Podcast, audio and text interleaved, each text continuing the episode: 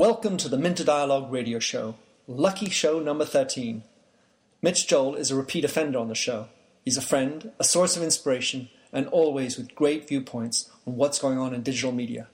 It was recorded when I was lucky enough to visit my old stomping grounds and the wonderful city of Montreal, Canada, on the 1st of August 2011. If I've delayed the release, it's thanks to the wonderful August holidays. All the same, I can assure you that the content remains totally fresh.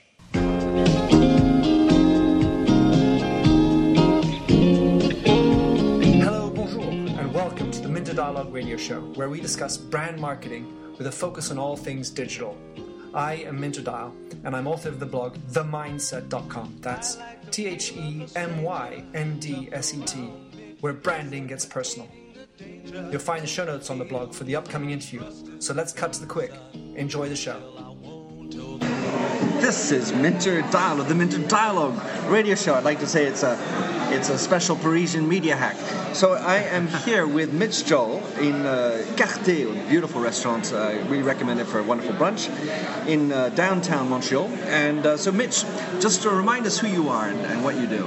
Hey, that's a steal. I, I, my name is Mitch Joel. I'm the president of Twist Image. It's a digital marketing agency, and I've got a blog and podcast and book all called Six Pixels of Separation. And so, Mitch, that's, now you have a lot of a lot of clients, and uh, obviously you've done a great job uh, getting them to be digital. When you're talking to a client that's a new client that says, "Well, I want to get onto the digital, into the digital game," how, how exactly do you compose their social media strategy? How do you go about that? I call our head of strategy, and they do it. um, you know, it's um, I was just talking to someone the other day about this that I, have become very tired of doing the convincing business. So the first thing is, is I, I, tell people I'm not in the convincing business. Like, come in and tell us like why this is important. Usually not the best client for us. So the clients that come to us are traditionally people who have defined budgets. They understand where it fits in their marketing mix. They simply need the outsourced agency model, which is really what we provide the process for us has changed dramatically over the years. It really used to be about this sort of like looking at the business model and coming with ideas. In the past couple years, our head of strategy has really taken on to look at other areas of the world. And yeah, we're talking about things as uh, dynamic as ethnography and things like that. So we have some pretty different types of characters in our, I think there's about 10 or 11 people in our strategy department now who do this. And I think for us, the net deliverable in, in a good strategy deck is one that not only looks at what the brand should do, but what's happening in the environment. And so the best sort of illustration of that would be we're working with an insurance company. We're not, let's see, we are. We're working with an insurance company and they want to sell online. And the traditional question you would get is so tell us who's doing it best and what they're doing right we've sort of noted along the way that that's actually probably not the best way to do it. What we like to do actually is take a look at who is selling best. What are some of the things they do to make themselves the best sellers of whatever it is they sell? Can we then track that back to something relevant in their industry? Or is there a complementary industry, which is sort of the new thing we like looking at, which is complementary industry? So look at maybe other industries that service a general population. Or if, let's say, you're Nike, um, look at uh, people who may be marketing more dynamically to youth or women, depending on what, what the market segment is.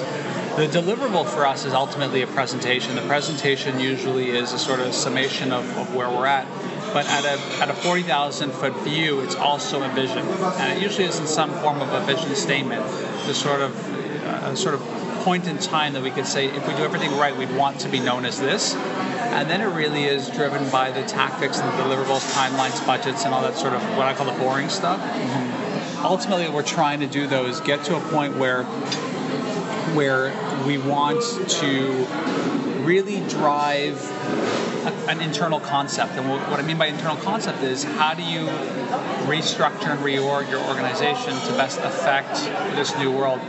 Our argument is not because we're a digital agency, but it's a digital first posture that brands have to have, right? Like you just can't be like, oh, like the web is part of our or, or mobile is part of our marketing strategy. You know, the truth is no matter what you're you and I talked about over breakfast, if you gave me inclination of a book of a service, of an app, I'm not going to the retail level or to my you know my phone to speak to a sales rep. Mm-hmm. I'm my, my digital first posture is go online, go somewhere and see what else I can gather about that that type of strategy. You know, it's, it's beautiful. Certainly, I mean, it may be the easy part per se to con- consider the strategy, but the, the part that I see as hardest is the reorganization of the people internally. Yeah. And I see that, while not necessarily fun, um, because it's it's quite complex. I, I, think I think that has to be more and more of a part of the consultancy work that an agency provides. Is that what you're basically saying? Yeah, well, I mean, there's the old trucker saying, if you can't change people, you change people. Right, and it's like uh, as, as harsh as that sounds. I, I, I um, you know, no country for old men. You know, you, you, we live in a world now where if you are tied to very traditional ways of conducting business without a vision of this world, or you look at it with sort of that smirk or the sort of like, oh, that's not our customer. You know, it's a bit of a doom on you because I don't I don't see when I look three or four years out, and I have I, I'm not a fortune teller, but I'm pretty pragmatic. I don't see a world that looks anything like the world one we're currently in or the world we were in from a business and infrastructure. So yeah, I think that if a company says we're interested in becoming more social and we want to embrace social media more, tactics and strategies won't do anything if there's not a, a belief chain within the organization that leads towards that people talk a lot about you know how customer service made Zappos a billion dollar business. Potentially, I actually think it was an internal structure that looked nothing like any other organization before, from a retail or shoe selling perspective, that put it on a runway that could actually leverage the fact that there's a social world and how it works. Right, and plus, in that infrastructure, you're talking about also the communication style and the channel that helped fluidify the information. Yeah, I mean, a lot of it, you know, a lot of my sort of thinking around that, it was derived from WikiLeaks, believe it or not. Not from a, a legal standpoint, like, you know, my legal feelings about WikiLeaks are very different than my philosophical ones. And my philosophical thoughts of WikiLeaks are that primarily we live in a world where businesses and government have made every single attempt to keep every single thing private and secret for no real reason. And so the initial posture that people have is how do you hack that and how do you figure out like why they're doing you know if you're hiding something there has to be a reason that type of logic. If businesses and government had a posture of public and transparency and openness and then actually maintain a level of strict security for the things that needed to be that way, I think the public would have a much better appreciation or, or, or desire to have that. So it sort of speaks to if a business wants to be social, the, the, posture can't be, but everything has to be secret, and we don't want anything to leave here, and we don't want our employees on Facebook, and we don't want anyone talking, and that doesn't really work. Well, actually, if you know what you want to keep secret, then you don't have to spend your energy trying to keep everything secret. Right. A little bit more uh, focused and contained. So when you're when you're creating a, um, a, a social strategy, do you generally have a, a distance and timeline as to far, how far down you can you can set up an editorial content? Yeah, well, I, th- I think the, the level before editorial content is just a sort of sheer tactics, right? What channels are you going to use?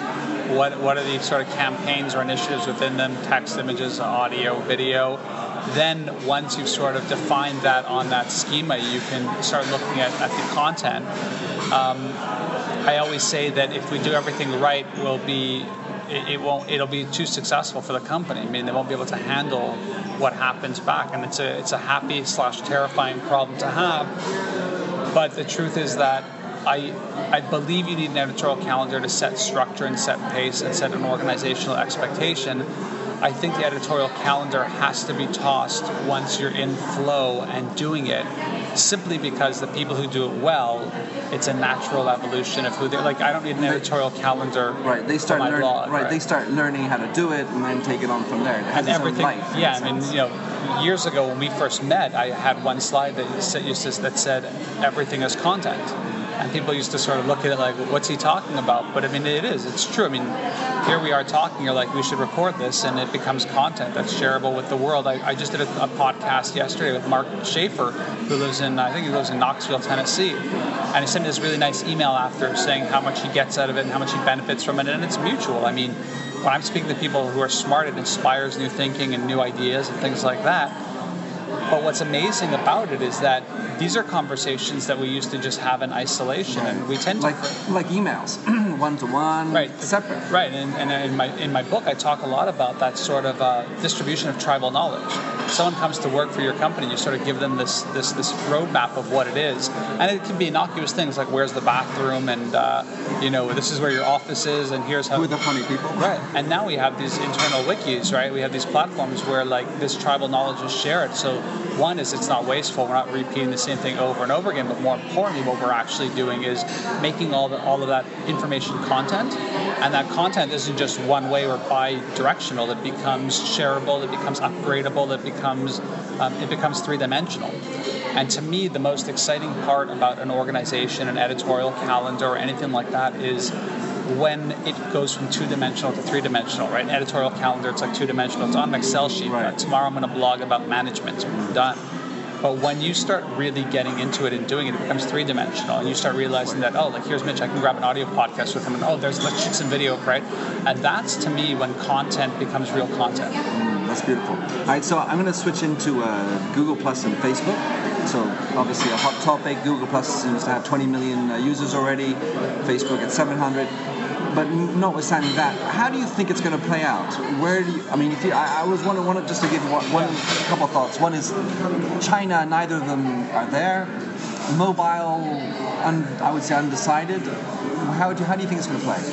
I mean, look, you have to go back a little bit in time, and when people ask about uh, Twitter's popularity, what I what I usually sort of point to is the fact that Twitter was the first social network that wasn't only good for mobile, that was probably better on mobile than a web experience. And when you have that untethering, and it's something that's simple and easy, 140 characters, things like that, you see what happens. It sort of takes off, and so. I was a little bit surprised with Google Plus. I'm a huge Google evangelist. I love the brand. It just I, I wrote a blog post called um, uh, "In the Age of Dependency, Codependency with Facebook." I felt that Twitter was really successful because it was codependent with Facebook. I saw Google Plus as a direct competitor, and it, not that Facebook is too big for anybody to take down. You know, for years people said, "What company could be bigger than Microsoft?" and then Google comes along. What company could be bigger than Google? and then Apple comes along. I mean, it's just normal for human nature, right? The truth of the matter is the challenge that I think Google Plus will have and Facebook will have, it's not necessarily driven by uh, location.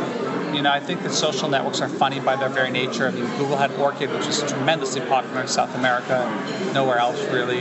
Um, I think the challenge Google Plus will have is, is it's not the 20 million that come in because it's exciting and new. The challenge is, is how do those 20 million people get everyone they're connected to to now come over?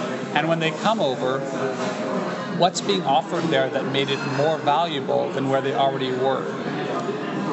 Some argue that it's this whole idea of circles and that I can actually you know, put Minter in a certain category and, and, and only connect to people like Minter in that category. I think the average person, 120 connections. I don't know if circles are all that important.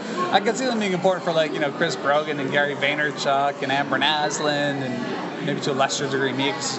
But it's also emotional. Um, I don't need circles. I'm happy sharing everything I put online with everybody. It's the way I am, right? It's, just, it's also part of my human nature. Um, and I think part of it is because of my media history. I think a lot of people don't aren't media savvy and they don't understand that when they put something up, they're broadcasting it to the world.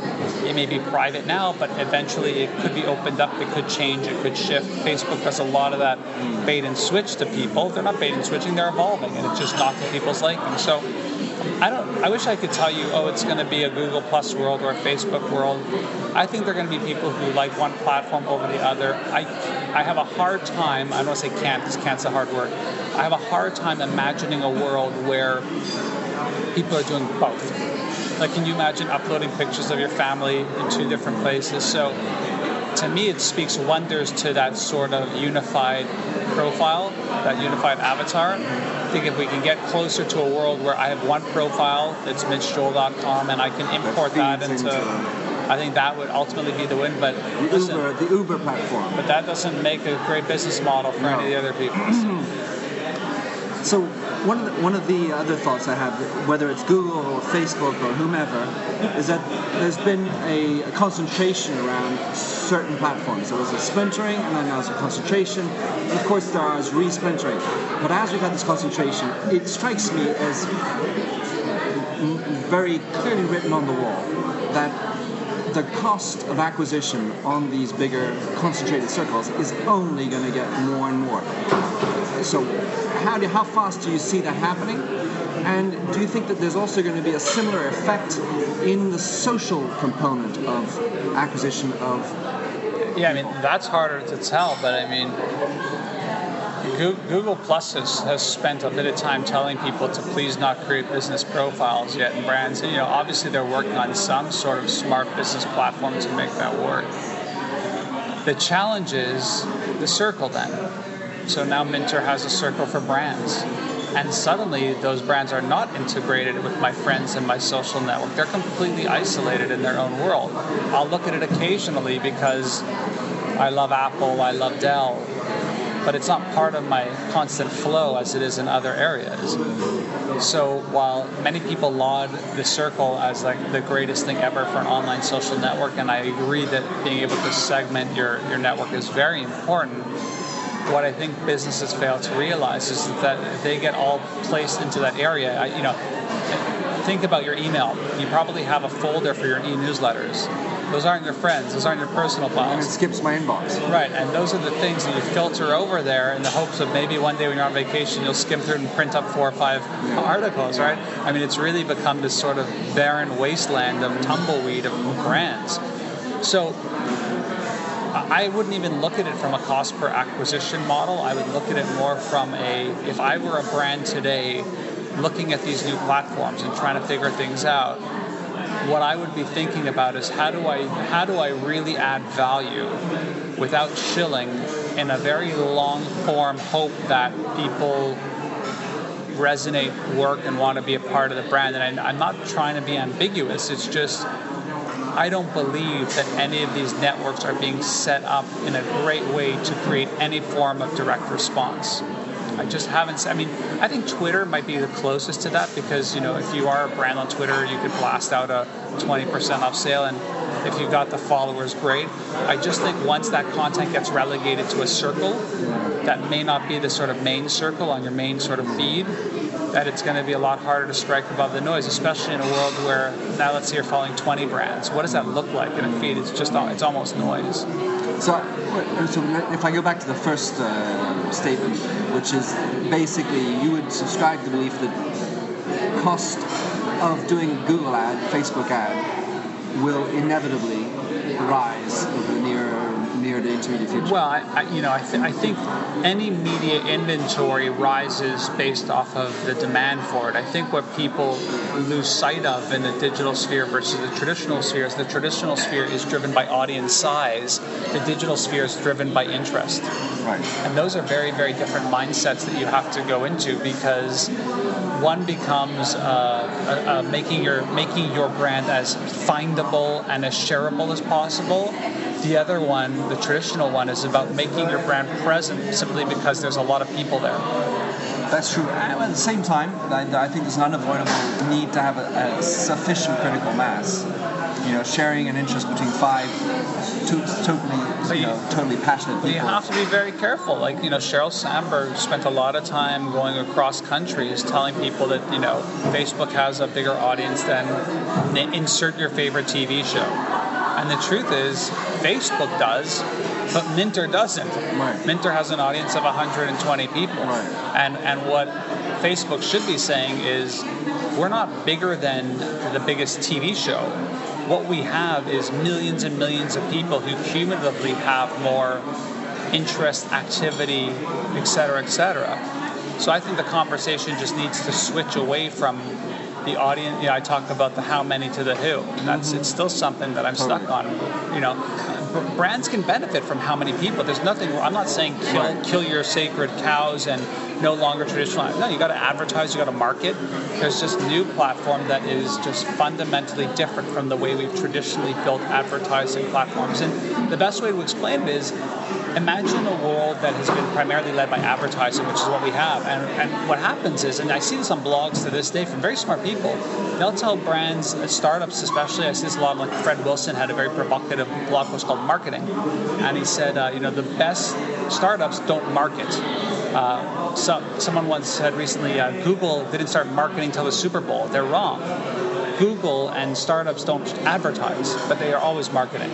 Totally. And I think that that's the paradigm shift. The paradigm shift is one, we need to stop confusing advertising with marketing. Two is we need to elevate. And the elevation to me is moving towards a marketing world versus a advertising-driven marketing world. All right, Mitch, uh, thanks again for coming on to the show. I wanted to ask you a last question. So, Twist Image, what are the um, what, you, what is your most uh, proud uh, one of the one of the best campaigns you've done that people could go and visit, uh, check out? Yeah. Um, you know, it's it's probably I don't know if it would be perceived as the most sort of like breakthrough, but the work that the actual work that we're doing with the dairy farmers of Canada, don't laugh. Um, Sorry. Yeah, although although you know you look at the Got Milk stuff in the U.S. and it's pretty profound from a campaign perspective. But again, this is this is a it's a really interesting challenge. You know, milk is a completely unbranded product. You just buy milk. You don't category, right? You don't really look at it. Um, and the work that they're currently trying to do to obviously maintain and grow consumption, which is an important part of our health and our world, et cetera, et cetera. Um, it's been really interesting experiences working with them to create sort of real experiences around what would keep especially young people interested in the world of Red Bulls and Coca-Colas and vitamin waters and things like that of how do you make milk part of the interest. And so uh, we're doing this stuff over at getaloadofmilk.ca that check it out. It's just a different perspective of getting young people interested in milk. And uh, you know, our whole new kick now is this thing called Recharge with Milk post workout. So instead of having um, an energy Gatorade or an energy drink, why not have chocolate milk, which is actually substantially better for you from a health standpoint. So that's been a lot of fun. Um, constantly doing a bunch of campaigns with, with TD and a whole bunch of fun things there.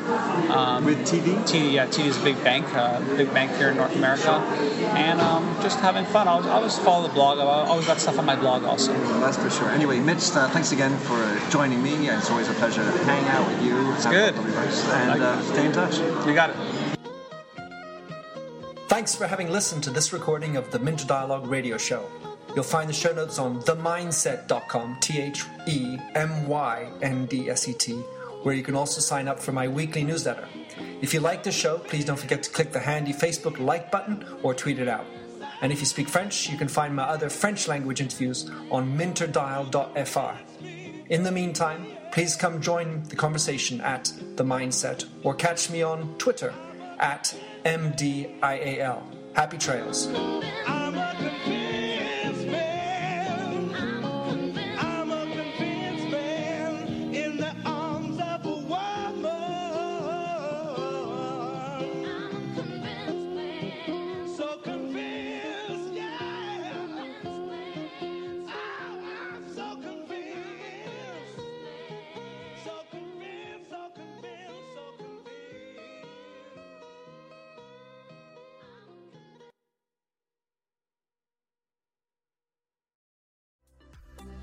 Imagine how fast we could solve the world's biggest problems if more SaaS startups would gain traction sooner. Welcome to the Tech Entrepreneur on a Mission podcast. This podcast is dedicated to sharing experiences from B2B SaaS CEOs who are going above and beyond to deliver change that is noticed. You will hear their secrets and learn what is required to build a SaaS business that the world starts talking about and keeps talking about, and how to overcome the roadblocks to do so.